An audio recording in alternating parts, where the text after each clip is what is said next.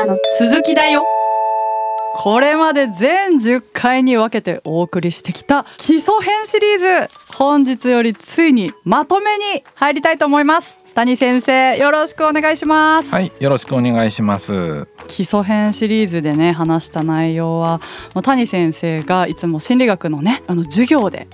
大学でお話ししているような教科書で言うとまず第一章に当てはまるようなお話ということだったんですけど、まあ、基礎編というだけあって心理学がどうやってできたのかあと心理学がその後どう変化していったのかまあ、歴史を学ぶことができたシリーズだったなと思っています。今回のまとめでは改めて心理学のこの歴史をなぞりながらもう一度振り返りつつそれを踏まえて現代の私たちがどう考えていけばいいのかについて話していければいいなと思っているんですけど先生そんな感じでまとめはいお願いします。さて森さんが冒頭でお話をしてくれたようにまあ歴史や前回まで行った基礎編の話に沿って心理学の変遷などを振り返っていこうと思うのですが、はい、まあ一番最初にパーソナリティすなわち性格とは何かということについて説明をしたので、そこから振り返っていきましょう、はい、ここで出てきたですね一貫性っていう言葉がね、えー、はい、かなりキーワードになって話題としてね盛り上がったと思うんですけれども。そうでしたよね。そうですよね。はい一貫性っていうのは一体何かというと、はい、まあ絶対的一貫性とか、はい、相対的一貫性とか守備一貫性とか、はい、一貫性と一言で言ってもいろんな種類があるんですよっていう話をね、はいはい、えー、したと思います。うんうんうん。えー、このうち性格っていうのはこの絶対的一貫性っていうのはありえないものに近いので、うん、これではなくってどちらかというとあくまで相対的な一貫性人と比べてこうだよということとか、うん、守備一貫性行動として一見違ったように見えても、うん、その人の中で、えー、何らかの目的を持っているという意味で一貫したりするよという話であったかと思います。はい。そこが結構あのびっくりしましたもんね。なんか一貫性っていう言葉に対しての捉え方が、今までなんか間違ってたのかなみたいなね分かりやすいいつも同じような行動をする人が一貫性あるって思ってたけどいつもバラバラなわけわかんない行動するような人もわけわかんない行動するという一貫性があるってことでしたもんね。そねそこがびっくりでしたよね。ね面白いですよね、はい、難しいとこですよね。はい、えー、そのねやっぱり私たちの行動っていうのは、はい、そんなに一般的な言い方で言う一貫性絶対的一貫性みたいなものはあまりないわけですね。例えば森さんよく話す場面と話さない場面があると思うんですけれども、はい、どんな時によく話してどんな時によく話さないってありますか？私の場合？はい。私の場合は、うん、疲れてると全然喋らなくなる。あの気分に左右されやすい。あでも気分の場合とこのシチュエーションでは喋っちゃダメだなとか、普通に多分あの映画館じゃ喋っちゃダメだなみたいなことを守ったりとか、そういうのはあるけど、まあ、私の場合は気分に割と左右されることが多いですね。そうですね、はい、そして多分それはね森さんだけじゃないですね。みんなか、うん、そりゃそうか。そう。大概の人は映画館では話さないですし、うん、友達と一緒にカフェで一緒にいる時は話しますよね。はいはい、えー、またですね疲れている時はほとんどの人は話が減ると思いますし、元気な時はよく話すと、あの思います。確かに。これはその社会的状況に応じて、はい、その人の行動が変わってるっていうことになりますよね。はいだからこうやって見ると、はい、結局この人はよく喋る時もあれば全然喋らないこともあるっていうわけだから、ほとんどの人はそこは一貫してないじゃないかっていうふうにね、なっちゃいますよね。そうですね。だから、えー、話好きな人なんていないでしょと、ある時点では話好きである時点では話さないのが人でしょと、えー、性格なんて存在しないでしょ、うえー、一貫してないでしょっていうふうにまあ社会心理学者から一度ね突っ込まれたような時期もあったということです。はい、真面目不真面目勤勉性についてもきっと同じで、割とルールを守る時もあれば、あんまりちょっとね、えー、ルールには縛られないような場面もあると思うんですけど。確かに。森さんも結構そういうとこありますか？これバンドのこととかだとあのなんかもうお決まりのなんて言うんですかね。まあルールじゃないかもしれないですけどわざと外れたくなったりとか そのあえて人がこう思うだろうっていうのをね裏切りたくなったりとかそういうやっぱシチュエーションによってあえて外したりとか破るっていうことはなんかしたりもしますしね。はい、なるほどね、はい。逆にあれなんですね、はい、お仕事の方で 秩序を外そうとしてくるんですね。そっかこれ職種か。そう面白いですね。職種なのかな、うん、まあ多くの人は仕事は真面目だけれども プライベートは不真面目だよみたいな。あんまりこれ共感得なかったかもしれない。逆だったからね、あれ？って思ったんですけど。あ確かに。まあでもケースバイケースですごいね、はい、あの真面目にしっかり取り組むこともあれば、はい、まあこれはちょっと遊びだから不真面目でいいやみたいに、えー、ケースバイケースでやっぱ行動変えますよね。はいはい、あとは開放性で言いますと、新しいものにチャレンジする場面としない場面っていうのも多分あると思うんですよね。食べ物なんかは結構新しい新商品とかね、よくついつい手が出ちゃったりすると思うんですけれども。お気に入りの日用品なんかは案外買えなかったりするようなね確かに。ことがあると思うんですよね。まさにそうです、うん、食べ物は知らない味をどんどん試したいんで、うん、買ったりもう食べたことないメニューにしてみようとかするタイプなんですけど、うん、確かに日用品とかあまたこの柔軟剤でいいやって。そうそうそうそう。詰め替え詰め替えタイプ、うんね、あんまり匂い変える変わるのも困るなとか、ね、そうですねそうですね。思いますよね。はいはい、うんそうやって考えると新規性についても明らかにチャレンジする時もあれば、うん、絶対これは新規性、えー、ないよともう同じのがいいよっていうのを同じ人の中でもねコロコロ変わってるわけですよね。はいはいはい、同じくビッグファイブで言うと協調についてもね、うん、協調する時もあれば、うん、もうこの言う時は絶対しないよみたいな時もね、おそらくあるはずですし確かに。そして森さんのあの一番好きな神経症傾向も すごいいろんなこと気にするのに全然これについてはしないみたいなことをこれまで何度も言ってると思うんですよね。はい、そうです、ね、何でしたっけ？あのホテルの部屋に入った時に全部ぐちゃぐちゃにしてばらまくみたいなこと言ってたと思うんですけど。いやでもでも確かにその話したんですけど、うんはい、ぐちゃぐちゃにするわけではないんですよ。全部目に見える場所に出す出した上で並べはしますよ。これ何なんだろう。人から見るとむちゃくちゃに見えるんじゃな。いですか確かに確かに。人から見たらそうかもしれない。変なこだわりだけど。そういうことなんですよ。はいはいはい。まあだからやっぱり絶対的に外交的でにいつも振る舞うみたいなこともないですし、うん、いつも新規性が高い人でも、うん、あの開放性高い人でも、うんいつも新しいものに挑戦するなんていうこともないですしすごい協調性高い人でも常に協調的な行動をとるとは限りませんよね。そうですね、うん。という意味でやっぱり性格っていうのは絶対的に人間の一貫的な行動がないわけですから、ある程度社会状況に影響を受けるので、絶対的一貫性のことを性格は指しているわけではなくて、あくまで人と比べてね、い、つもあの人はよくしゃべるよねとかですね、まあ場面によって変わるんですけれどもね、そういうふうに見たりあとはその内面のね側面を見てね守備一貫性を見たりしているっていうのがね性格でした。この辺はよくねあの誤解されやすい、えー、ところだと思います。そうですね。ねあの人喋り好きだと思ってたのに、うん、えー、全然あの時は喋らないんだぜと おしゃべりじゃないんじゃないのって思うかもしれないけど、うん、それはまあそれなんですよ。やっぱり状況によって変えるのは当たり前ですよね。まあそういう時もあるよねみたいな。そうそうそうそうそう いうのを許してるんです性格はね。確かに確かに。外交性が高い人も喋んなくていいんです。うん、真面目な人もたまには不真面目でいいんです。そうですね。そういうことです。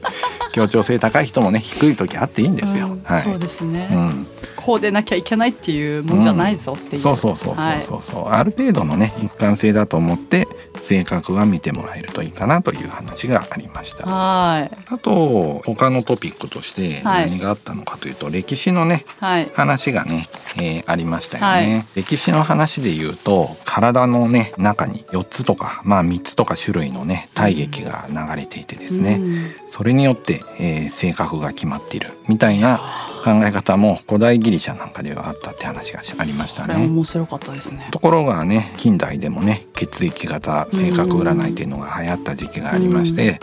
あなた A 型、ああとかね。AB 型？あなるほどねみたいな、ね。はいはい、会話とかすごいあったりするわけですよね、はい、結構ねそんな歴史の話も、えー、してきたかと思います、はい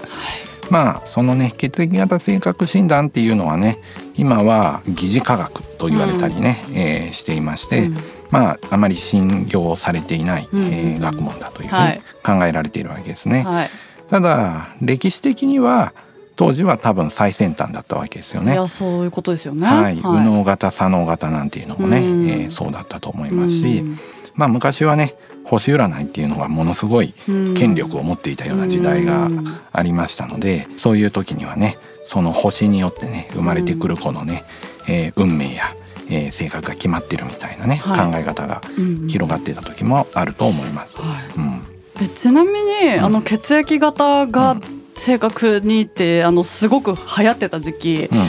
その時期って谷先生はそれを見てどう思っ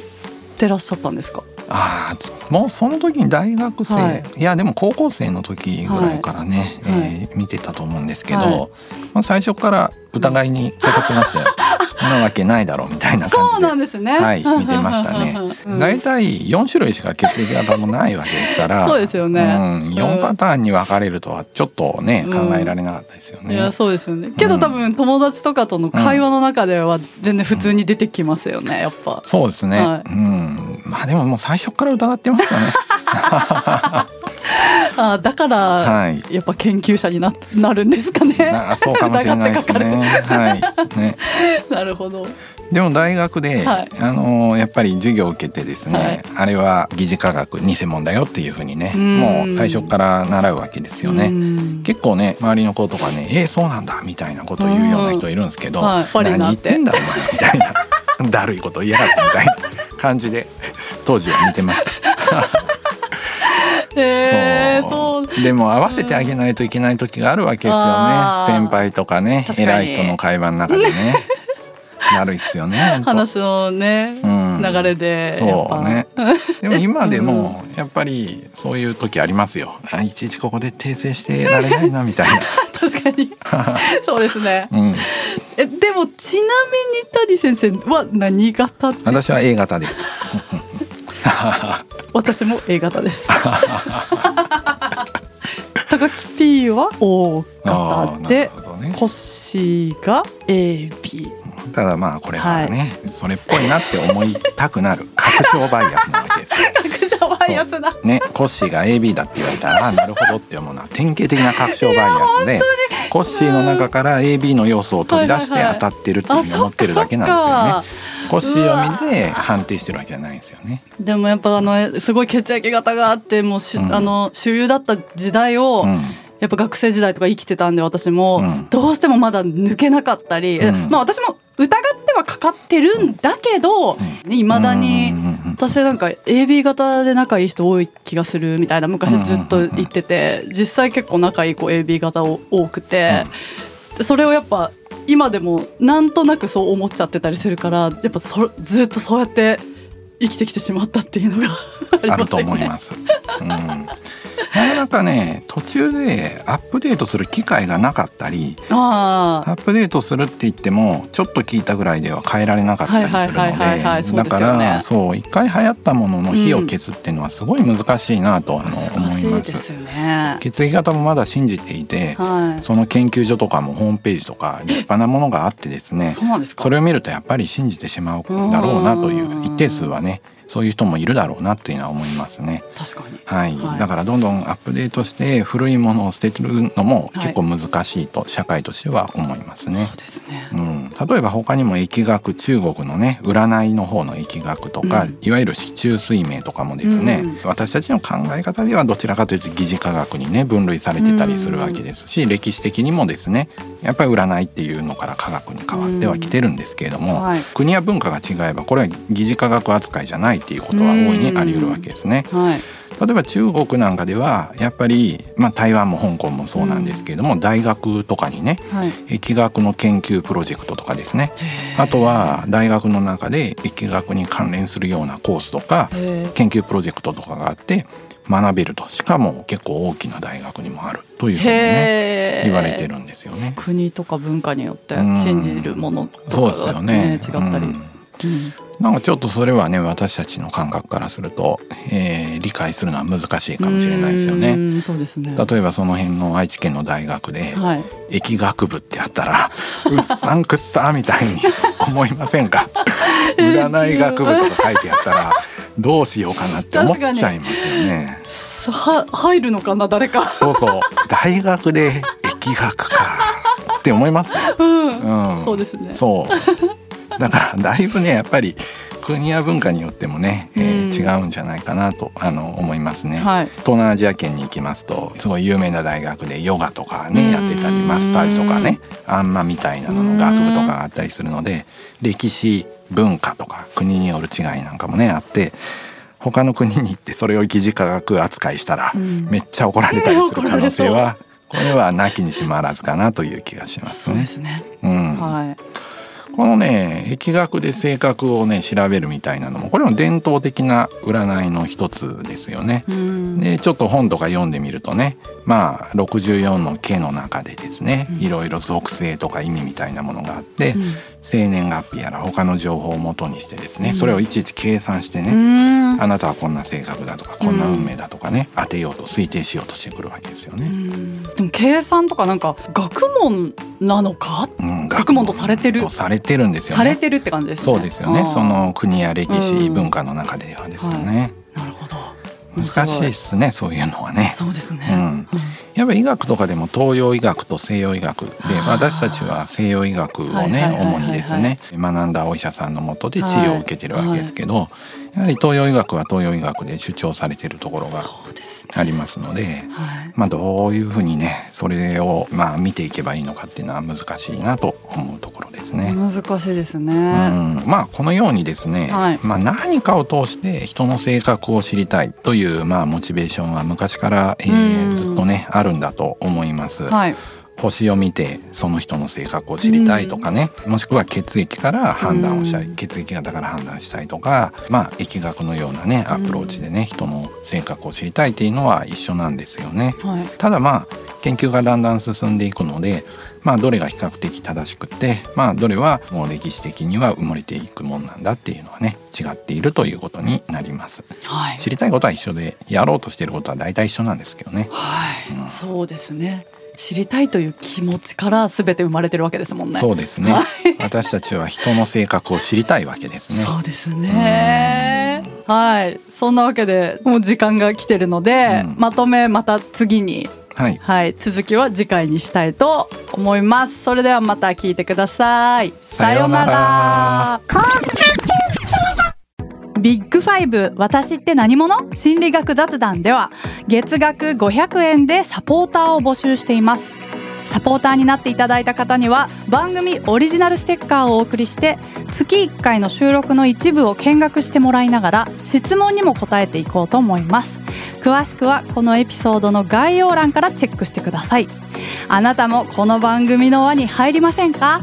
たくさんのご参加お待ちしています。